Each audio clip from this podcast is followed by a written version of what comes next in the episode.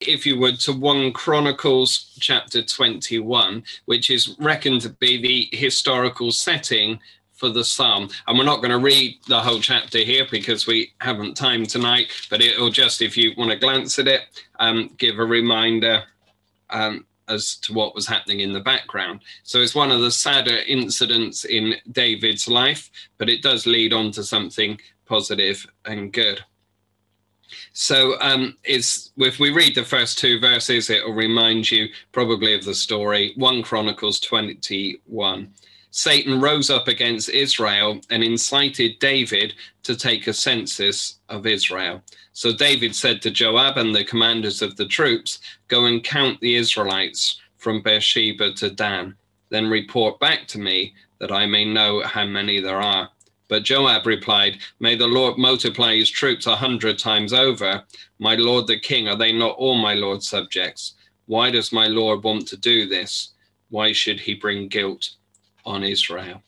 But the king David overruled Joab, and they went out and numbered the people. And um, verse 7 says, This command was also evil in the sight of God, so he punished Israel. And it was a very interesting way that um, God sent uh, Gad, David's seer, to David and said, You can have three choices three years of famine, three months of being swept away before your enemies with their swords overtaking you, or three days um, of the sword of the Lord, days of plague in the land, with the an- angel of the Lord ravaging every part of Israel. Now then, decide how I should answer the one who sent me. David's in great distress and just sort of throws himself on the mercy of the Lord, um, and the Lord sends a plague uh, via his angel upon the people. And um, I'm looking for the number. I believe it was 70,000 people that died at that time. David, of course, is distraught. He knows he's brought this onto uh, the people because of his disobedience. Um, and then the Lord intervenes and says enough to the angel uh, and stops him from destroying Jerusalem. So David then buys the place where the plague was stopped, which is uh, a threshing floor. And there at that place, not only does, um, oh, what's he called? Ara, Aruna, possibly. I don't know. Um, I'm not very good on my pronunciation some days. But not only does he pay for that, he wants a place that he's bought and sacrifice that where he can sacrifice. But um, interestingly, this leads now to the next part of the story, where at the beginning of chapter 22, David says, The house of the Lord God is to be here, and also the altar of burnt offering for Israel.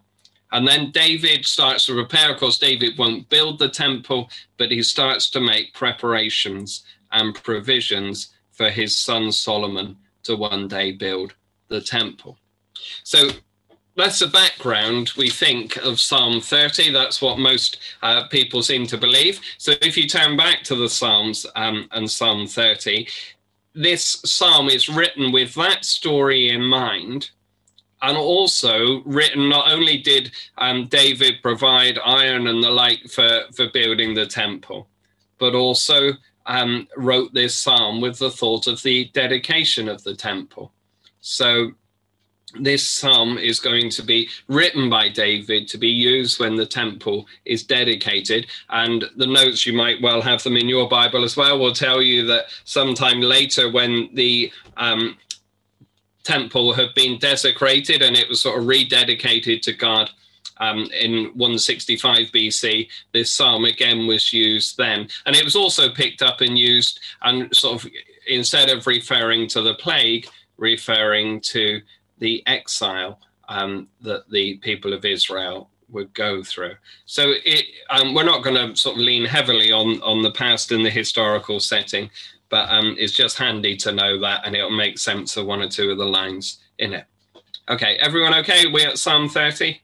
Good. Okay, let's read it together. Psalm 30, verse 1. I will exalt you, O Lord, for you lifted me out of the depths and did not let my enemies gloat over me. O Lord my God, I called to you for help and you healed me. O Lord, you brought me up from the grave. You spared me from going down into the pit. Sing to the Lord, you saints of his. Praise his holy name. For his anger lasts only a moment, but his favor lasts a lifetime. Weeping may remain for a night, but rejoicing comes in the morning. When I felt secure, I said, I shall never be shaken. O Lord, when you favored me, you made my mountain stand firm. But when you hid your face, I was dismayed. To you, O Lord, I called. To the Lord I cried for mercy. What gain is there in my destruction, in my going down into the pit? Will the dust praise you? Will it proclaim your faithfulness? Hear, O Lord, and be merciful to me. O Lord, be my help. You turn my wailing into dancing. You remove my sackcloth and clothe me with joy, that my heart may sing to you and not be silent. O Lord my God, I will give you thanks forever. So there's some beautiful words, and I love the concluding two verses as David sort of brings this uh, all together.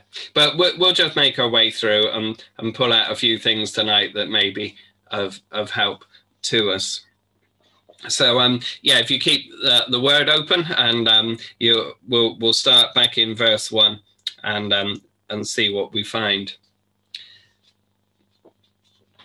I will exalt you, O Lord, for you lifted me out of the depths. Now, when we, of course, put this psalm into its historical uh, setting, there was David, whose fault alone it was in his pride, he'd given into this temptation to count the, the men of, uh, of his army, to take this census. Um, it all spoke really not of um, not of dependence on God, but of pride and of self ability, uh, of knowing how great he had become. And he was living with the fact that his people were dying um, a plague had hit the land, uh, and people were dying because of what he had done. The depths for David were very real. He must be feeling, I don't know if there was a, a particular human who sort of was instrumental in starting COVID being released into our world. I'm, I'm still not quite sure how it all began or who did what. But if there is, can you imagine how they feel today? You know, that's how David would have been feeling as king over his land, knowing he had willfully caused this judgment to fall on his people. It's good to remember, isn't it, the depths from which we have come. The Lord was so wise when he gave us the communion service, the breaking of bread, to come and to remember week by week, to start our, remem- our, day in remembrance, our week in remembrance of what Christ has done, of who we are without him. Um, and the only hope that we have is because of him. He has lifted us out of the depth. And, and it's good not to dwell on it always, but to remember who we are without him, where we'd have gone without him, what life would have been like without him. We really were horribly lost, horribly lost without Christ. And um, it's good to be able to remember him together, uh, where we were and now who we've become. And David continues that you did not let my enemies gloat over me. So that was one of the possible three punishments that were facing Israel at that time three months of being driven uh, out by their enemies and all that would have meant. The Psalms, I don't know if you find them, I, I used to find it quite off putting actually, the amount of you can hardly read a psalm, can you? It feels sometimes where there isn't, you know, this is what the enemy's doing. The wicked are there, and we're going to, you know, God's going to strike out against them. David and the the other psalmists were very conflict minded, very enemy minded. Um, we tend not to be so much today, don't we, in, in our culture? Um, I don't really tend to refer to many people as being my enemies. Um, as a Liverpool fan, maybe occasionally a Man United supporter might fit into that category. Um, possibly somebody at the tax office on the helpline the other day might have just been, you know, could have been there. Um, yeah, and possibly the person actually wrote the on hold music that you listen to while you're waiting to get through to the tax office. Um, possibly as well, also just tinkering around being the enemy sort of status. But generally, we don't refer to people, do we, often as enemies. Um, but David did all the time. He was always speaking of the wicked, the enemies. Um, uh, even in a, a, famous psalm like Psalm 23, um, the enemy, you know, he prepares a table in the presence of my enemies. It's um, it's challenging though when we read Ephesians six and we hear those words. In fact, I might, so I don't misquote them. I'll turn over. Um, put on put on your full armor of God so that you can take your stand against the devil's schemes. For our struggle is not against flesh and blood, but against the rulers, against the authorities, against the powers of this dark world, and against the spiritual forces of evil in the heavenly realms. We do have an enemy, actually. Um, it is good for us to read the Psalms and be reminded of that. We, we do have a very real enemy who stands against us. And we need to be aware of that. It's why part of the Lord's Prayer says to us lead us not into temptation, but deliver us from evil. You know, a daily reminder, if we, we pray that prayer uh, often and regularly, that actually we face an enemy every day. One who is seeking to trip us up, one who fires fiery darts our way. And, and listen, when you're engaged in evangelism there at Great Parks, you are going against an enemy. There is a God of this world who has blinded the hearts of unbelievers so that they cannot see the gospel of Christ. You, you are facing an enemy when you go and try and win people for Christ. And we need to be aware of that. We need to be looking for the Lord all the time to be delivering us, um, enemy conscious. And I don't mean, you know, some people go the other way a bit too far and every time they you know stub their toe it's the devil's attacking them. I'm not too sure about that. But i think sometimes some of us float through life without this realization that we are in conflict that if he can he will trip us up and he will stop us being effective and i think above anywhere that has to show up in our prayer lives um, we're very good at praying for things we're sometimes a bit slow at praying against things and against the evil and the darkness that is in this world. Verse 2 continues, O Lord my God, I called to you for help and you healed me. It's great to have a testimony, isn't it? An encouragement of somebody who says that their prayers have been answered, that they've called to the Lord and the Lord has answered. I don't know what you do at Great Parks. Um, at the moment. Um, it's a bit tricky, I know, having audience participation at times when we can't be together, but something I want to do more at Plymstock, actually. I've, I've not been great at it, if I'm honest, is trying to get more stories of people, more testimony of people. It is such an encouragement to the rest of us, isn't it? When somebody stands up and says, I was in this situation, I cried out to the Lord, I prayed, and, and this happened. God intervened. And I, I, think sometimes we lack that a little bit. Maybe you're better at it than me, quite, quite possibly at Great Parks. Maybe it's something you do more. I've, I've no idea. But I, I, think whether it's in church services or, or whatever, we need to be in the habit of sharing our stories, even if it's one on one. Just tell somebody else what God's done for you. Don't be shy. It's such an encouragement. And it's not for your glory, it's for God's glory you know? When, when you turn around and say i was stuck and god saved me that's just glorious to him. Verse 3 o lord you brought me up from the grave. You spared me from going down into the pit. You brought me up from the grave um, which you might have got it depends on your version Sheol, the um, the Hebrew word for grave or for death, um, sometimes translated Hades. Um, it it's used actually of the good and the bad, the righteous and the wicked. It, it's not talking about hell, it's talking about the pathway that people go through to death uh, and the grave. And um, with David, he's not here referring to as being brought from the grave as somebody who was uh, dead and brought back to life, but the, it was the Hebrew imagery, if you like, that somebody who was getting that way, um, who was facing death, already knew the sort of the, the tangling hold of death on him. Um, he was in real mortal danger, and he found deliverance from the Lord, being spared from that. Hey, it's good to live on this side of the resurrection, isn't it?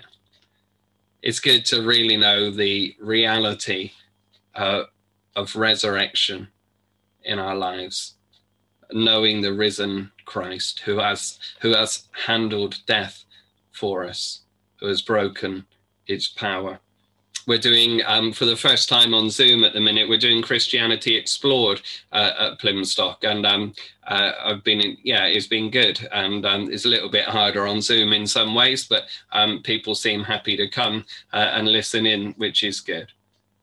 And I, was it this week? Yeah, I think it was only this week's episode. Rico Tice, who um, presents it, tells the story of talking some time ago to a friend of his who was in his last days before he died. Not an old man, a young man, but who had been, um, well, I don't know what happened. He didn't tell the story, but the man was dying. And Rico asked him about it. Uh, and the guy's answer was something like, Look, I know the resurrection is precious to you, but can you imagine what it means to me right now? That's good, isn't it? What a great answer because Christ has risen. He's freed us from death. He's freed us from the, the power of it and from the fear of it. We go with confidence because one has gone before and opened the way. Uh, and I just thought that was a, a wonderful answer to give. The resurrection might be precious to you, but imagine what it means to me. In a few days' time, he went on to say, I'll be in the presence of God. Uh, uh, that's confidence. And it's because of Christ and what he has done. Verse 4 says, Sing to the Lord, you saints of his. Should just point out this was written pre government guidance on singing in church. Um, so that's, um, yeah, might have been um, just need to, to put a little note in your Bibles there. Sing to the Lord, you saints of his. Praise his holy name. So there was a cry to be given to the people as they went up to, to the temple to worship and to praise to sing to the Lord. Well, we can't sing at the minute, can we? Um, in church together as we would like. Are you having? You can you can sign language here, Johnny. Are you having live services in the morning at Great Parks? Yeah, so you are meeting but not singing, presumably. Are you humming under your masks? Be honest. Yeah, some of you are. I thought you would be. So, yeah, it's really hard not to sing, isn't it? There's something about it. Uh, communal worship and the words, even the ones we were just hearing a moment ago. You know, people that have been inspired to write and somehow capture our feelings. Uh, and then you join with brothers and sisters who love the Lord. And whether we can sing in tune or not doesn't really matter too much. Certainly doesn't matter too much to some of the people at Plymstock. It, uh, it, it just doesn't matter. I, I, can't sing in tune either, so it's fine. Um, but we kind of belt it out anyway because there is this joy, isn't there, in singing and in worshipping together. Um, but at the minute, look, we've we've got to have a bit of imagination, haven't we? Someone challenged um, on Friday in a meeting I was in about this that, okay, we can't sing at the minute, but surely if we're worshipping the creator of the universe, um, we shouldn't stop worshipping just because we can't sing. Um, maybe it's a time that we can use our imagination a bit in how we can still lift up the name of the Lord and rejoice. So that's just something from Friday I've been thinking about um, you know, some people have been, well, if I can't sing in church and got to wear a mask, I don't think I'll bother coming for now. But um, surely we can do better than that. Surely we can sort of think through, well, I can't sing and it is a shame, but there must be more depth to our worship when we're meeting one as glorious and as beautiful as Jesus to, to find other ways of, of expressing um, who he is and uh, and what he has done.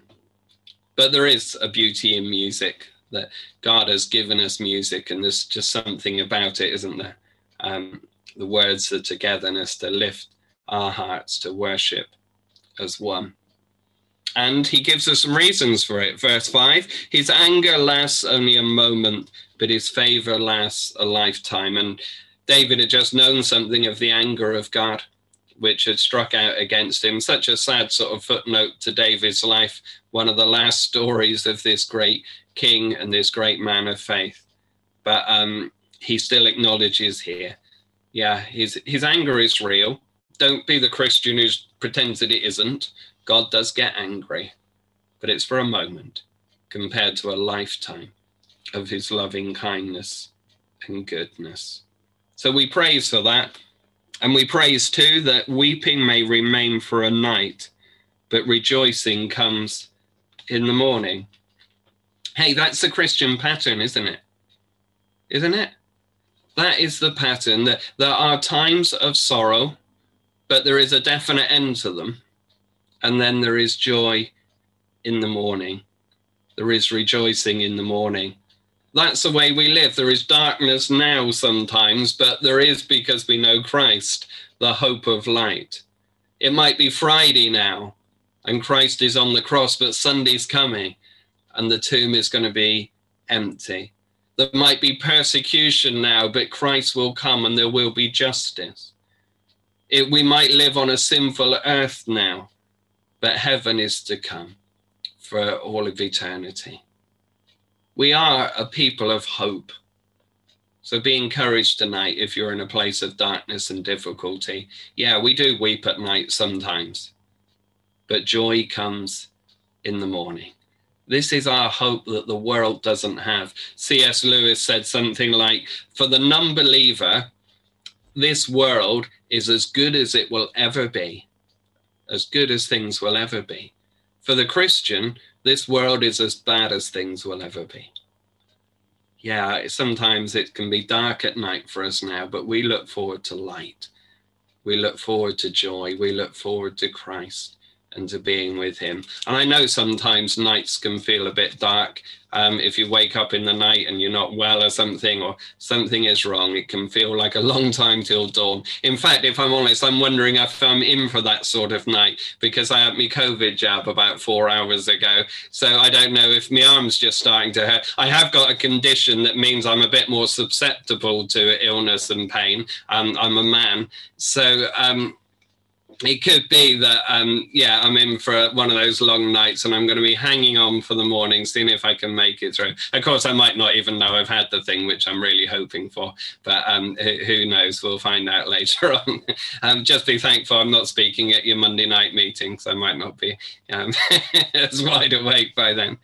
But um, yeah that's a reality though isn't it? Sometimes nights can seem long and dark but there is joy in the morning we're on this pathway of hope that nothing can change.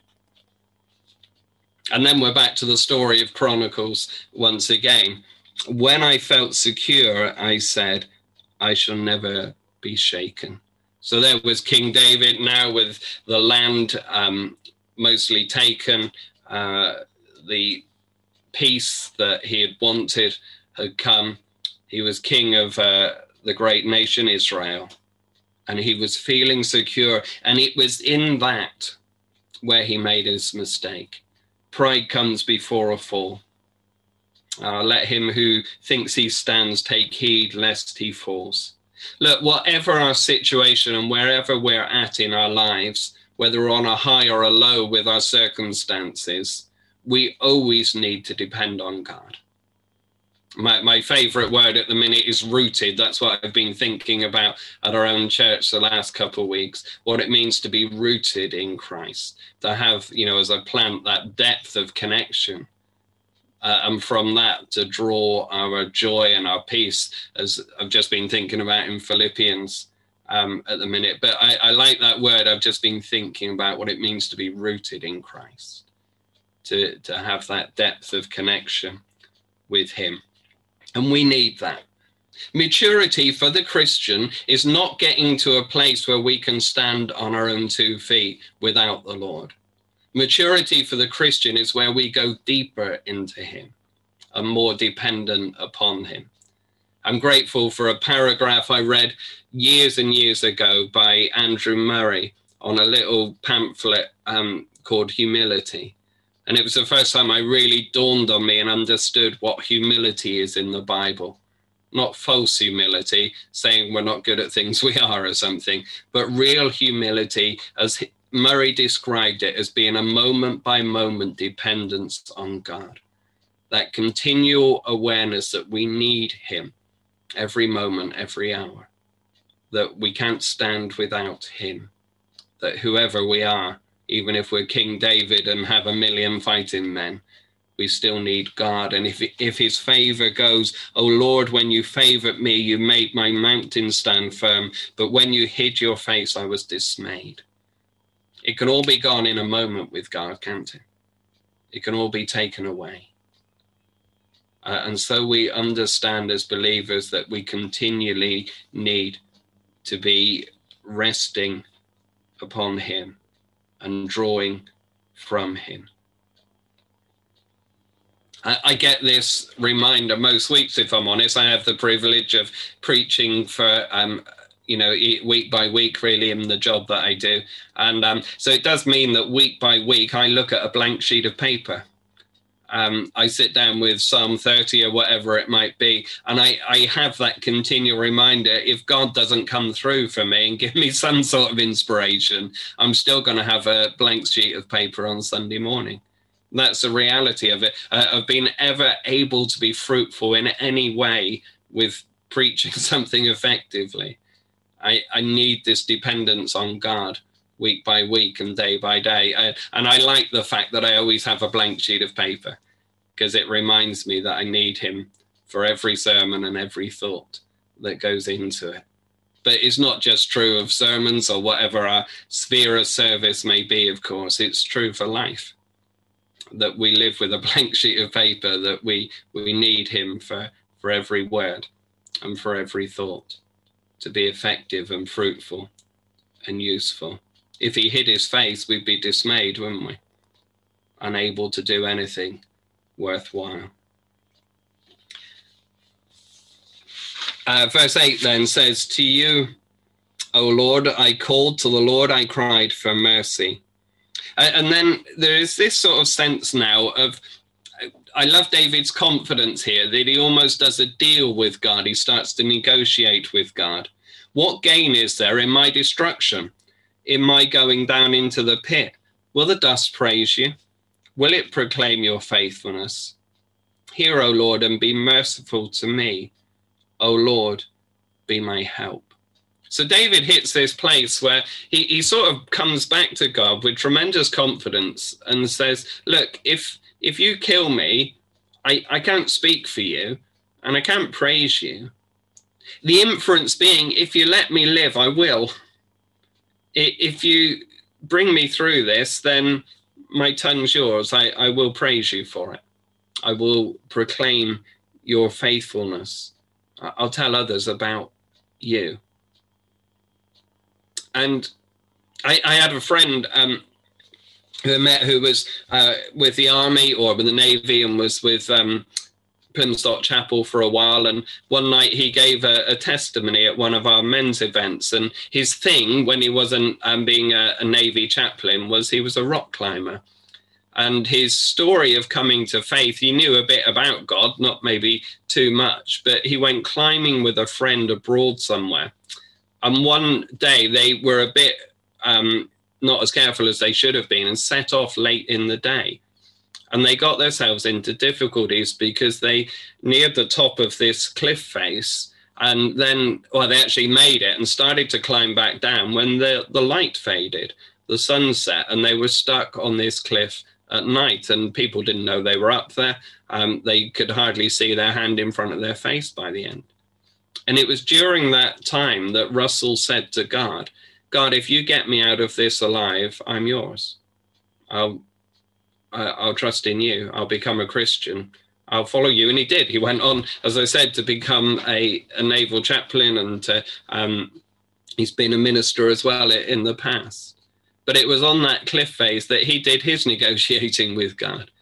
that he made this deal that look if if you get me out of this you can have my tongue um, i'll speak for you I'll, I'll, live for you it reminded me again of C.T. Studd in his famous um, quote that said if jesus christ be god and died for me there's no sacrifice too great for me to make for him it's that response that says look lord if you've done this or if you bring me through this, or if you, you've given for me, then I will respond by giving back to you.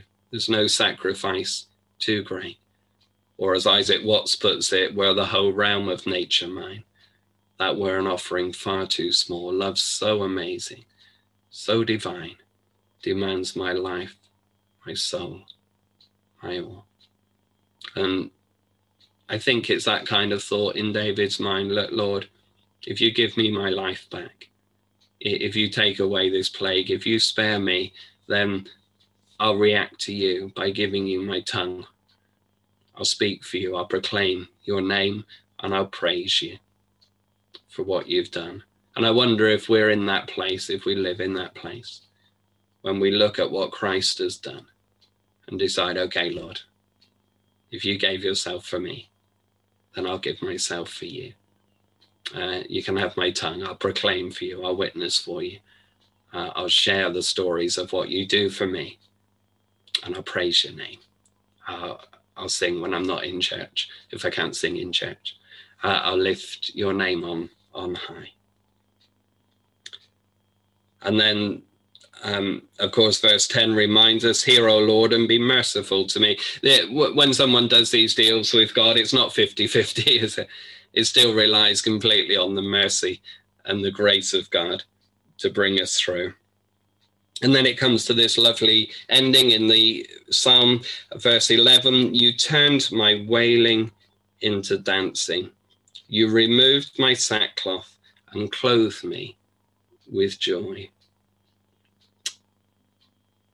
um, this afternoon I took the kids for a, and the dog for a walk up in the field, and um, Elizabeth, my seven-year-old, tripped over, and I twisted her ankle, and I did that dad thing, you know, when you, you, it's probably nothing, isn't it? She'll probably walk it off, but when mum's not there, you don't want to be the dad that makes them walk home on a you know fractured ankle or something. And that's always going i know what i should be concerned about is how my daughter's feeling but i'm as sure as um, any dads here will probably attest that they're actually more concerned about the reaction of mum if they get it wrong. Is that yeah you've been there? Yeah. So um so i was thinking about that. Elizabeth was sort of wailing a bit and um hobbling along, you know. and then she saw this little cute dog that was up in the field and ran off to play catch it. So I thought, there we go again. That was quickly wailing turned into um, into activity, and um, once again I've fallen for it. Hey, but this is the reality of David, isn't it? That I was you've turned my wailing into dancing. But Johnny, you said it to me, the, or in your prayer at the beginning, about um, taking you out of your comfort zone. So I'm really tempted now to say, should we have a dance at Great Parks for a little while? Um, it's here. You want to go out of your comfort zone, and it's hearing God's word. So I think that would make excellent Zoom um, footage for us to film. But um, maybe you're not didn't quite mean that when you said out of your comfort zone during your prayer. You got to be careful what you pray for. You say you never know what will happen. But look, this is the reality of David's testimony. His wailing was turned into dancing. His utter, utter depression and horror of what had happened, of his guilt, his shame, and its consequences, by the grace of God, has been turned into celebration. That's the kind of God we have, isn't it? You removed my sackcloth, and for David, that was literal. Um, we didn't read the verse, but in 1 Chron- Chronicles 21, they, they clothed themselves in sackcloth. They were in real mourning for themselves and for their nation. And that had been, uh, and we get this lovely phrase you removed my sackcloth and clothed me with joy. Isn't that beautiful? The idea of getting dressed with joy, having that sense of being covered with joy because of what Christ has done. I mentioned that we're we're in the book of Philippians at the moment at Plymstock, and I'm loving it. Anyway, it's um it, has been a real encouragement to my heart to read Paul's letter, and um, the series I've called it "Joy for the Journey," because that's what it is the journey that we're on towards Christ, towards the the end of our, our time when we will meet Him. Uh, and Paul, as he writes, is just again and again just gushing with joy um, despite his circumstances. And those famous verses are there rejoice in the Lord always.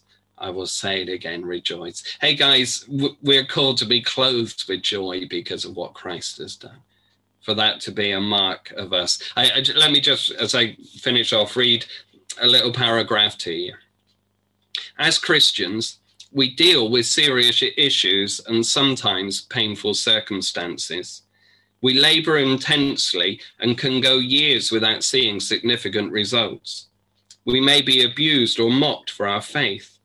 Sometimes we see no answer to our prayers. We have high standards that we don't always live up to.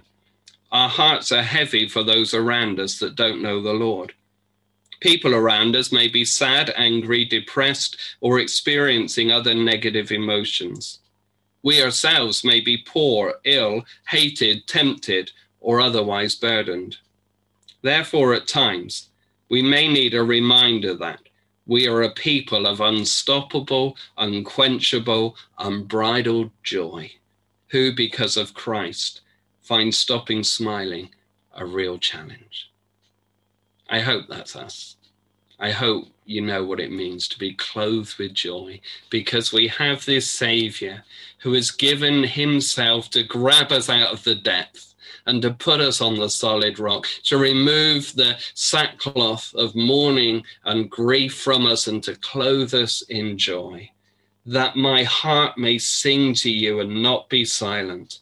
O Lord my God, I will give you thanks forever.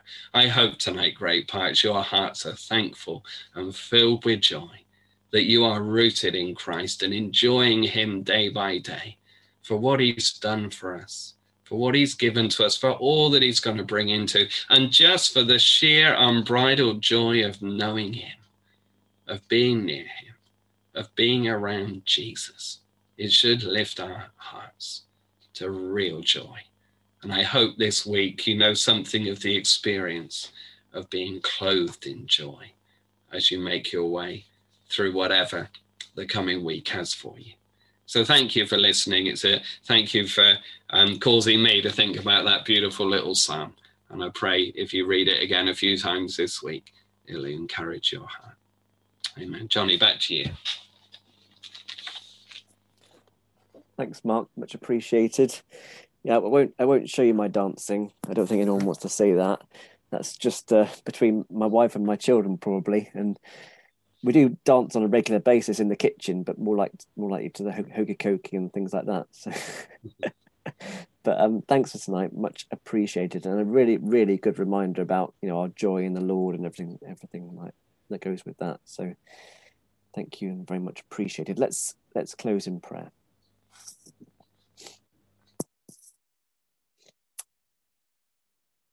Lord, we thank you for this this psalm. Thank you, Lord, for the reminder of it and um, the encouragement of it, Lord, that we have joy in you, and you are the the real giver of joy.